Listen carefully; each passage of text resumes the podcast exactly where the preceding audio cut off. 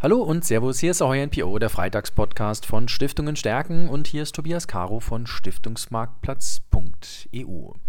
Ja, dieser Freitagspodcast ist ein zweigeteilter Podcast. Dieses ist Teil 2 mit Ursula Becker-Peloso, der Inhaberin von Fundraising More in München. Wir zwei haben im Teil 1 gesprochen über den Mensch, Fundraiser, die, den, die Fundraiserin äh, Ursula Becker-Peloso. Und in Teil 2 wollen wir sprechen über den Fundraiser als Nutzer. Was braucht es denn, um als Fundraiserin heute erfolgreich zu sein? Und liebe Frau Becker-Peloso, wir sprechen natürlich über die digitale Welt. Digitales Fundraising, Fundraising in der digitalen Welt. Ähm, was heißt das eigentlich heute? Ja, äh, Tobias, schön, dass wir wieder zusammen sind äh, bei einem meiner Lieblingsthemen, die Digitalisierung im Fundraising. Da brennst du nämlich dafür. Du hast es im ersten ja, Teil gesagt, ne? man ja. muss für die Themen brennen und für dieses Thema brennst du. Ja, Deswegen. da brenne ich aber schon sehr lange, weil ich mhm. einfach auch die Möglichkeiten sehe, die die mhm. digitale Welt dem Fundraising bietet. Mhm. Und äh, eins meiner, äh, meiner Lieblingsthemen, äh, was ich denke, dass das Fundraising mit komplett verändern wird. Vor allen Dingen natürlich äh, das Fundraising für die kleineren Spender, jetzt nicht für die Großspender, aber die auch, ähm, ist das Fundraising über Siri und Alexa und mhm. äh, ähnliche Systeme. Das heißt, es gibt in Amerika schon nicht nur die kleinen äh, Geräte, die wir kennen hier, die wir in die Küche stellen, damit sie unsere Musik, unsere Lieblingsmusik spielt, sondern in Amerika äh, hat man schon größere Geräte, die man entweder an die Wand hängt oder aber auf den Tisch stellt und zum Beispiel auch mit einem Display versehen sind. Das heißt, hier können Stiftungen und Organisationen Werbung machen. Äh, sie können zum Beispiel über ein Projekt berichten und wenn das, ähm, äh, wenn das in der Küche steht, dann kann man morgens sagen, liebe Alexa, äh, bitte spende mal 500 Euro an die Stiftung XY und Alexa wird dann hinterher sagen, ja, äh, okay, die 500 Euro äh, sind gerade gespendet worden. Es gibt auch noch einen Gedanke dahinter, ähm, der gerade äh, im Entstehungsprozess ist. Das heißt, dass diese großen Firmen wie Apple und Amazon, die diese Systeme herstellen, auch eigene Banken gründen werden. Mhm, mhm. Ähm, das nur zum Verständnis, was dann hinterher abläuft. Ja, die, ähm, die Digitalisierung wird uns ganz verändern. Wir werden das 5G-Netz bekommen, alles wird viel schneller sein und natürlich auch das Internet of Things. Mhm. Äh, für uns Fundraiser heißt es natürlich auch, uns auf äh, neue Gruppen, auf neue Zielgruppen mhm. einzustellen. Ähm, wir werden natürlich ähm, die Zielgruppen haben, die wir jetzt auch haben, das heißt die Großspender.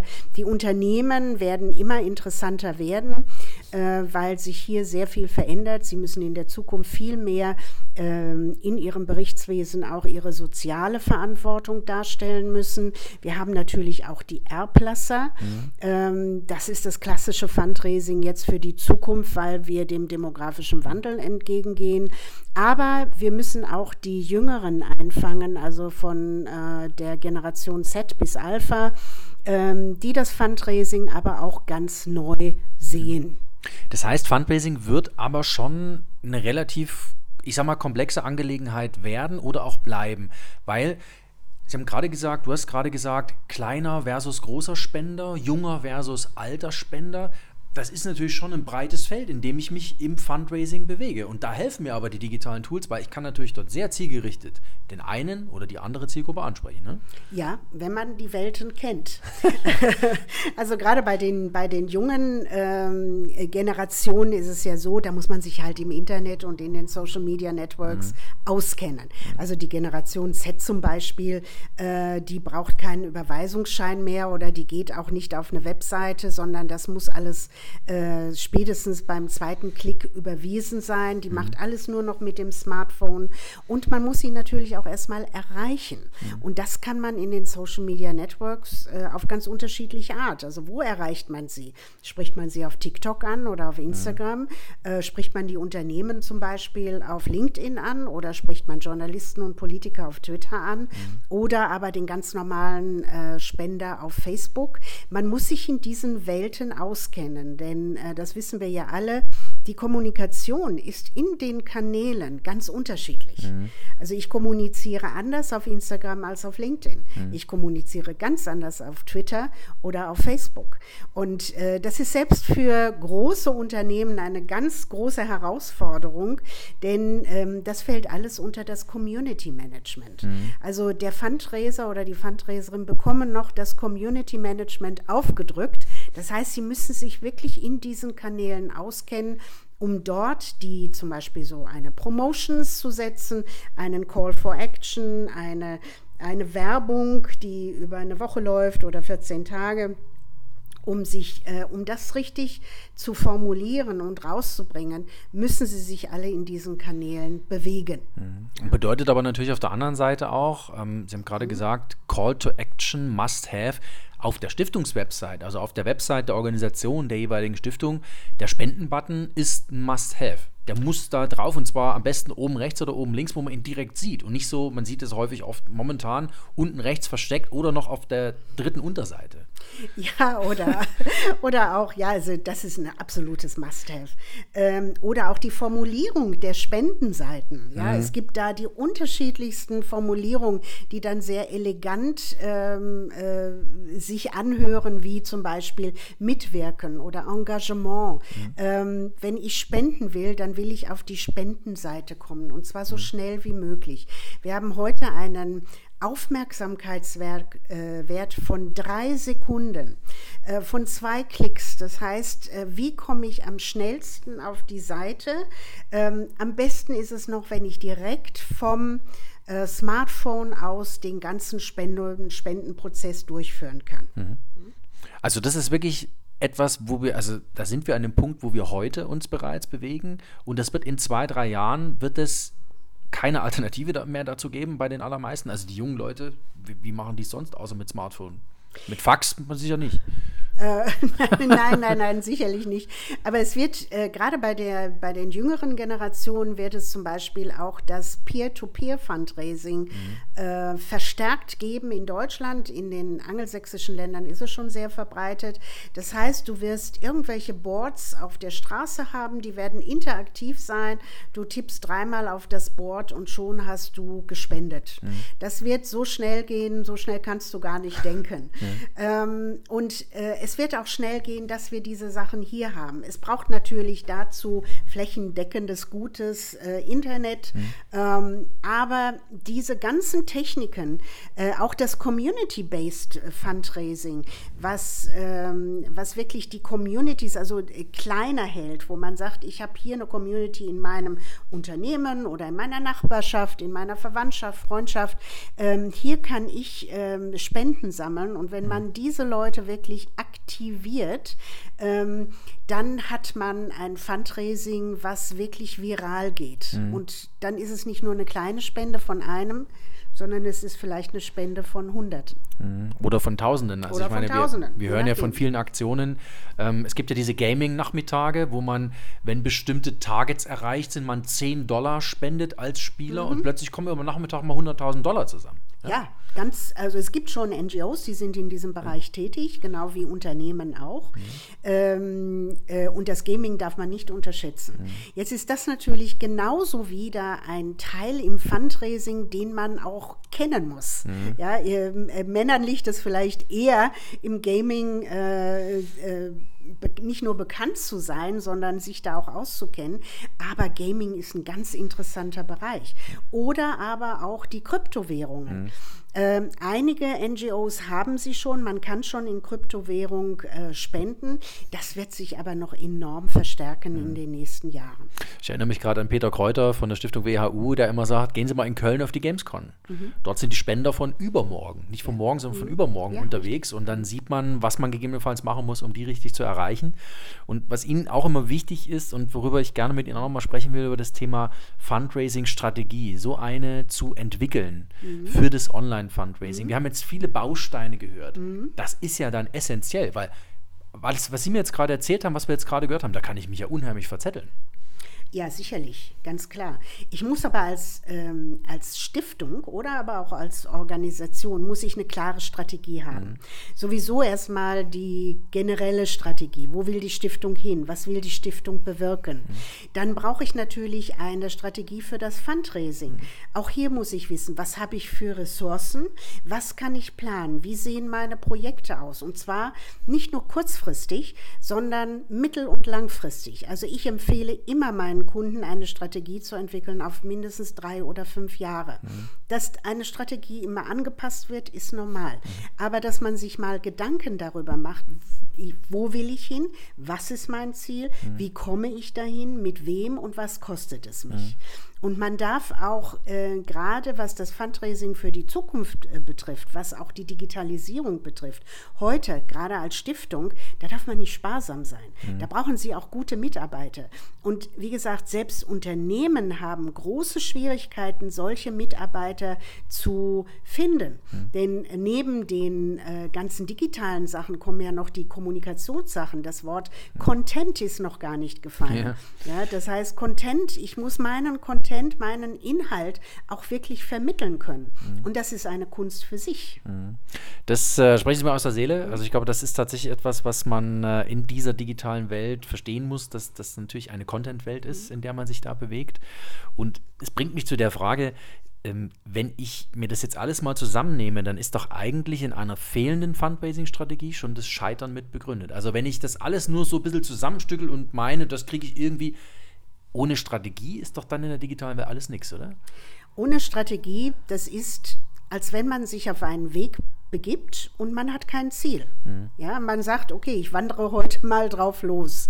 Dann kommt man irgendwo an, was man, was manchmal ganz nett sein kann, aber man bewegt sich nicht auf ein Ziel zu, mhm. was man äh, sich eigentlich gesetzt hat. Hat man aber ein Ziel, dann weiß ich, okay, wo sind die Milestones, mhm. äh, wo sind die Prozessschritte, äh, wer kann mich begleiten, was brauche ich dazu, was brauche ich an Kleidung zum Beispiel, was brauche ich an Essen. Ähm, genauso ist es umzusetzen mit dem Fundraising. Was brauche ich an Ressourcen, um da wirklich hinzukommen? Mhm. Und ähm, gerade was Mitarbeiter in Fundraising-Abteilungen betrifft, die bildet man auch nicht von heute auf morgen auf diese Sachen aus. Das dauert eine Zeit. Mhm. Ähm, zum Beispiel ein wichtiger Punkt ist das Community Management. Mhm. Community Management heißt, äh, ich bediene meine Zielgruppen, ich informiere sie erstmal. Das heißt, meine potenzielle Spender, die noch gar nicht wissen, dass sie für mich spenden sollen, mhm. die müssen erstmal informiert werden über die Stiftung, über die Inhalte, über die Projekte. So, und das ist heute viel schwieriger, als es früher noch mal war. Früher ist man mit der Gießkanne drüber gegangen und hat gesagt, jetzt machen wir mal eine Spendenaktion zu Weihnachten, wenn es mhm. geht noch, und da holen wir unsere Spenden rein. Leider ähm, ist diese Ansicht äh, immer noch in vielen Organisationen vorhanden. Morgen wird es sein, ganz spezielle Zielgruppen mit ganz speziellen Strategien anzugehen und das in eine Gesamtstrategie für das Fundraising einzuschließen. Das ist immer eine schöne Sache. Ne? Vor Weihnachten könnte man eigentlich auch noch mal eine Spendenaktion machen, äh, weil es ja sonst keiner auf die ja. Idee gekommen ist. Ja? Jetzt haben Sie mir noch einen ganz spannenden hm? Begriff äh, mitgegeben in unserem Vorgespräch, nämlich den Begriff des Mission Drifts. Ah, okay. Wenn wir vom Fundraising bzw. das Thema Fundraising und das Thema Mission Drift nochmal zusammenbringen, was hat es damit auf sich? Weil den Gedanken dahinter finde ich wirklich spannend. Mhm. Ähm, Mission Drift, auch dieses Wort kommt wieder aus dem Englischen, mhm. man hört es schon. Ähm, und man stellt fest, dass viele Organisationen oder auch Stiftungen nicht mehr das machen, äh, was in ihrem Namen steht. Mhm. Äh, jeder hat ja einen Namen und wenn der jetzt nicht personenbezogen ist und nicht das Stiftungsziel jetzt ganz weitläufig gegriffen ist, ähm, dann engagiert man sich meistens für eine Sache. Ich nehme immer gerne das Beispiel, dass man sich zum Beispiel gegen den Hunger mhm. äh, hier engagiert. Was ist aber oder wie vermittle ich das aber meinem Spender oder meinem potenziellen Spender, wenn ich plötzlich plötzlich ähm, mich mit dem Klima beschäftige. Mhm. Das hat durchaus was mit dem Hunger zu tun. Mhm. Oder eben mit Landwirtschaft. Auch das hat was mit dem Hunger zu tun. Mhm. Oder mit ähm, Hilfe zur Selbsthilfe. All das ist auch in diesem Begriff Hunger mhm. ähm, integriert. Nur müssen wir wissen, äh, wie wir das dem Spender wirklich äh, kommunizieren. Mhm. Und viele, und ich immer wieder das gleiche, Kommunikation, das ist ein, die Zwillingsschwester vom Fundraising oder ich sage immer, die beiden sind eineiige Zwillinge.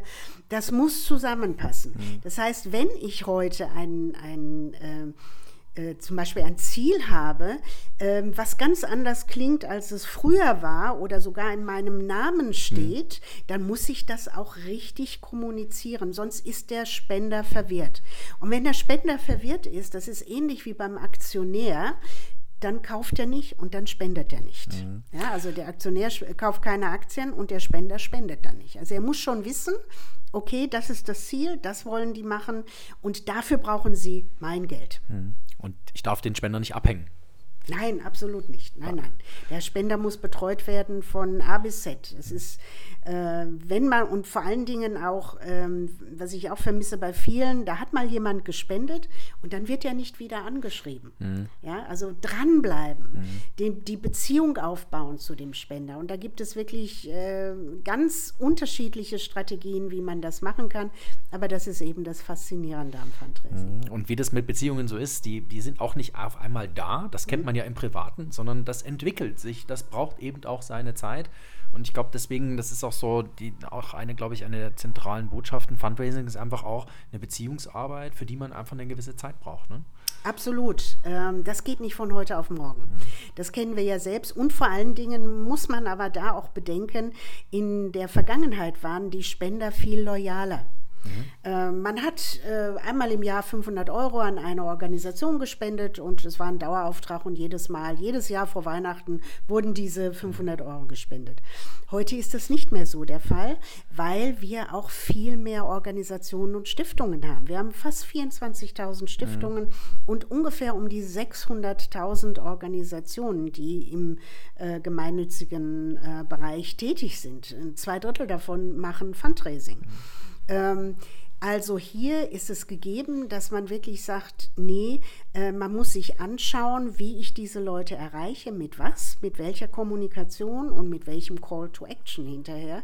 Ähm, aber das ist ganz zielgruppenspezifisch sagt Ursula Becker-Peloso, die Inhaberin von Fundraising and More in München. Vielen, vielen Dank, dass Sie sich Zeit genommen haben für diese danke. zwei Teile Freitagspodcasts. Ja, danke, Tobias, hat wie immer Spaß gemacht. Dito, das gebe ich äh, allzu gerne zurück. Ja, das war Teil 2. Wir haben zwei Teile Freitagspodcast mit Ursula Becker-Peloso gemacht. Ich habe mich darüber sehr gefreut, dass das äh, geklappt hat. Ähm, und bleiben Sie uns gewogen hier auf Stiftungen stärken. Jeden Freitag eine neue Folge Freitagspodcast auf www.stiftungenstärken.de www.radioplay.dk